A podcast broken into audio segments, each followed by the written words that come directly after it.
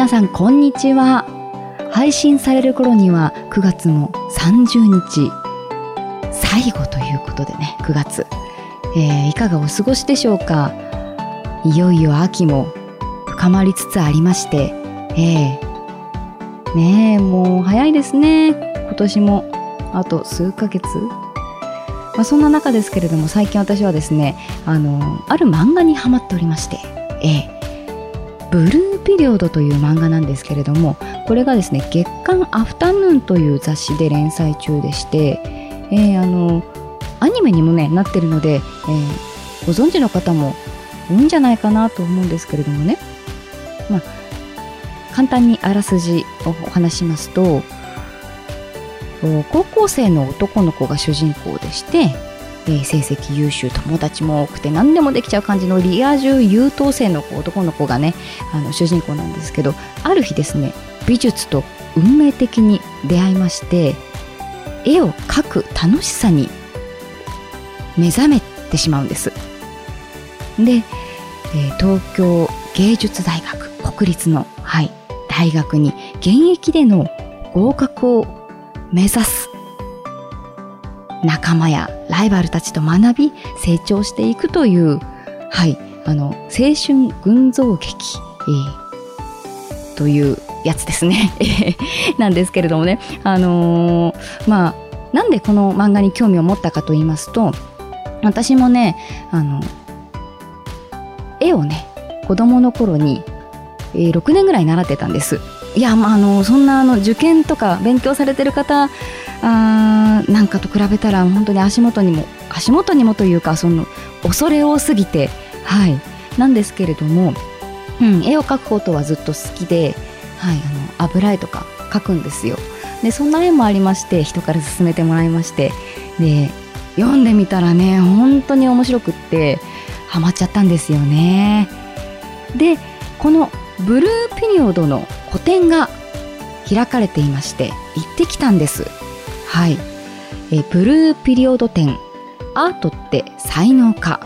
はい、こちらがですね東京品川区にあります天王洲アイルのですねあの駅は天王洲アイルの駅で寺田倉庫という場所で、えー、開催されていまして行ってきました。でねあのまあ、原作のファンだったらねすごいため息が出るんじゃないかなっていうぐらいもうキャラクターとかねキ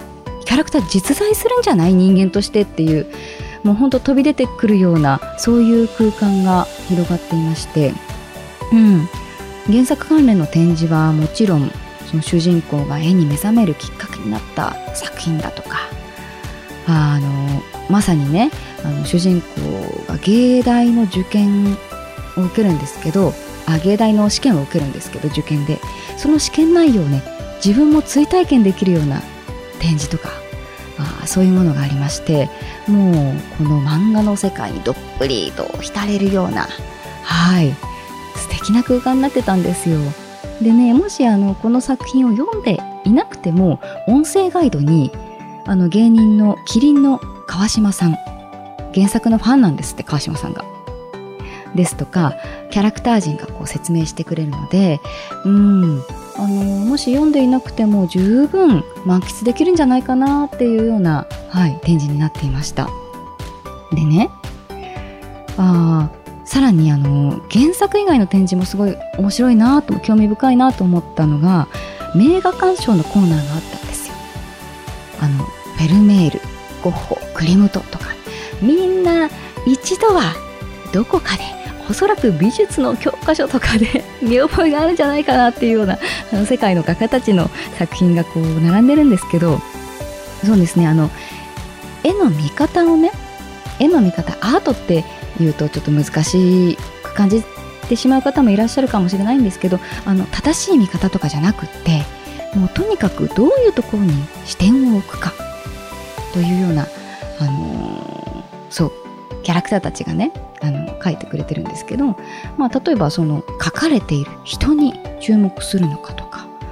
なんかこうサイズ感に注目するのかとかそういう本当にあの各々自由にこう感じていいよっていうのを示してくれていて、まあ、深いところ勉強すると〇〇派とか時代によって書き方とかいろいろあるんでしょうけどまずはあの自分が興味持ったポイントで自分なりの視点を見つけてみようっていうところを示してくれるんですよ。うんね、その上でこう展示を見た方の感想がポストイットでペタペタこう貼られていてああなんか面白いなみんな自分と同じ視点だったりとかあ違う人がいっぱいいたりとか、うん、そういう感想を見てるだけでもなんだろうなワクワクするような展示でしたね。はい、あの会期はもう終わってしまったんですけど10月の27日まではデジタルで展示を覗けるそうですのでご興味ある方はぜひ覗いてみてください。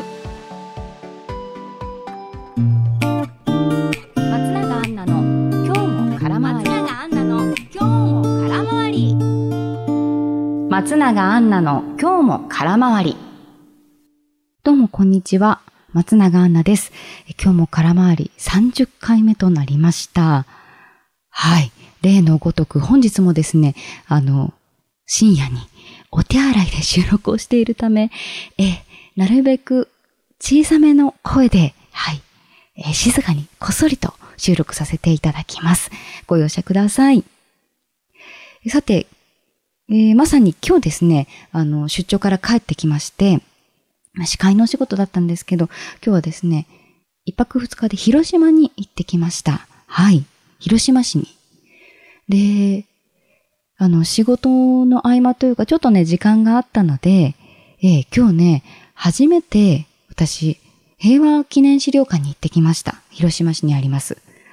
うん。あの、これまで機会がなくって、修学旅行とかでも行ったことがなかったんですよ。なかなかあの、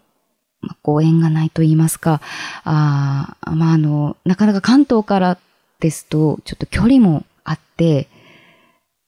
こう、気軽にね、あの、行ける距離ではないので、そう、初めて行ってみたんです。はい。で、えー、平和記念資料館ということで、資料館のね、あの、展示そのものは本館と東館二つに分かれていて大きく。はい。入館料は大人が200円でした。はい。内容ですけど、そうですね。うん、正直、ここに来て初めて、えー、感じたこと、知ったこと、考えたこと、想像したこと、本当にたくさんあって、うん。えー、そうですね。まず、あの、本館の常設展示、えー、というのが大きく分けて、4つのパートに分かれて作られているんですね。まず、8月6日の原爆投下、以前の広島市の様子がね、大きなパノラマで白黒の写真として残っていて、そこから展示はスタートするんですね。そうですね。原爆投下の朝8時過ぎの原爆投下の時間の様子、そして原爆投下が朝8時過ぎで、本当にその直後の写真が記録として残っていて、午前11時頃の写真でありました。皆さんご存知かと思いますけど、その他、遺品、黒焦げの三輪車とか、中身が炭になってしまって、本当に穴も開いてしまったお弁当箱、焼け焦げてしまったお弁当箱、うん、ちぎれてしまった制服とか、お財布、そういった遺品だとか、その後、混乱の中で救護に追われた人たちの記録、文章、手紙、と放射線による被害の様子。もう本当にその瞬間瞬間、うん、写真も絵も文章もすごくあの想像するだけで胸が苦しくなって息ができないぐらい苦しくなるような本当に重くて辛い展示がたくさんあって、うん、でも、目を背けちゃいけないなって、これが現実で記録として伝えて残されているというのをすごく実感しました。うん。中でも、あの、中学3年生の女の子のお母さんの記録で文章があったんですけど、お母さん、今日、かぼちゃ炊いておいてね、と娘が出て行って、それが娘との最後の会話になったというね、その女の子の写真とお母さんの文章があったんです。まあ当たり前なのかもしれないんですけど、そこにある記録されたもの？というのは全部、その、亡くなられた人たちの身近な人たち、生き残った人たちが残した展示なんですけど、うーん、その後の広島をというか、その後のね、大事な人たちを亡くして、傷とか病気とか抱えている人たちもたくさんいて、その後、生きていくっていうことの残酷さ、過酷さ、それでも人生って続くんだ。それでも世の中って続くんだな。そういう中で生きてきてどんな思いで生きてきたのかな生き、生き抜いてきたのかなそういったことをすごく考えさせられました。うん。なんか言ってもよかったっていう言い方が違うんじゃないかなって思うんですけど、でも考えられたことがたくさんあったのはすごく、個人的には良かったなって思いました。うん。でね、ちょうど秋の修学旅行のシーズンで、本当に子供たちがたくさんいたんですよ、館内に。で、私も一緒になって小学生、中学生紛れて回ったんですけど、展示が4ブロック全部終わって出口に向かう途中でね、来館者用のノートが置いてあったんです。うん。で、そこに全国から来た方、あと海外からね、来た方とかのメッセージ、感想、本当皆さん思い思いにそれぞれ書かれていて、ね、そこでね、うん、黄色い帽子をかぶったおそらく小学6年生、どこかの、小学6年生の女の子たちのグループがいたんですけど、そのね、ノートの前でね、一生懸命、こう、ちっちゃい声で話をしながら、あの、何か書こうとしてるんです。で、書いてたんです。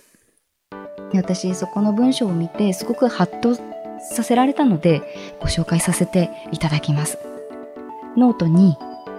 世界が平和になって仲良く暮らせる未来を作るって書いてあったんです。うん。私もね、この資料館に来て思ったのは、よく平和って祈ったり、平和って願うもの、そんな風に思うところがあったんですけど、ここに来てみて、あ、平和って意志なんだって思ったんです。うん。自分たちの意志で作るものなんだ。この小学生たちのすごい素直な文章を見て、ハッとしたし、すごく共感したし、あこうやって私も誰かに話したいなと思ったので今日はあのお話をさせていただきました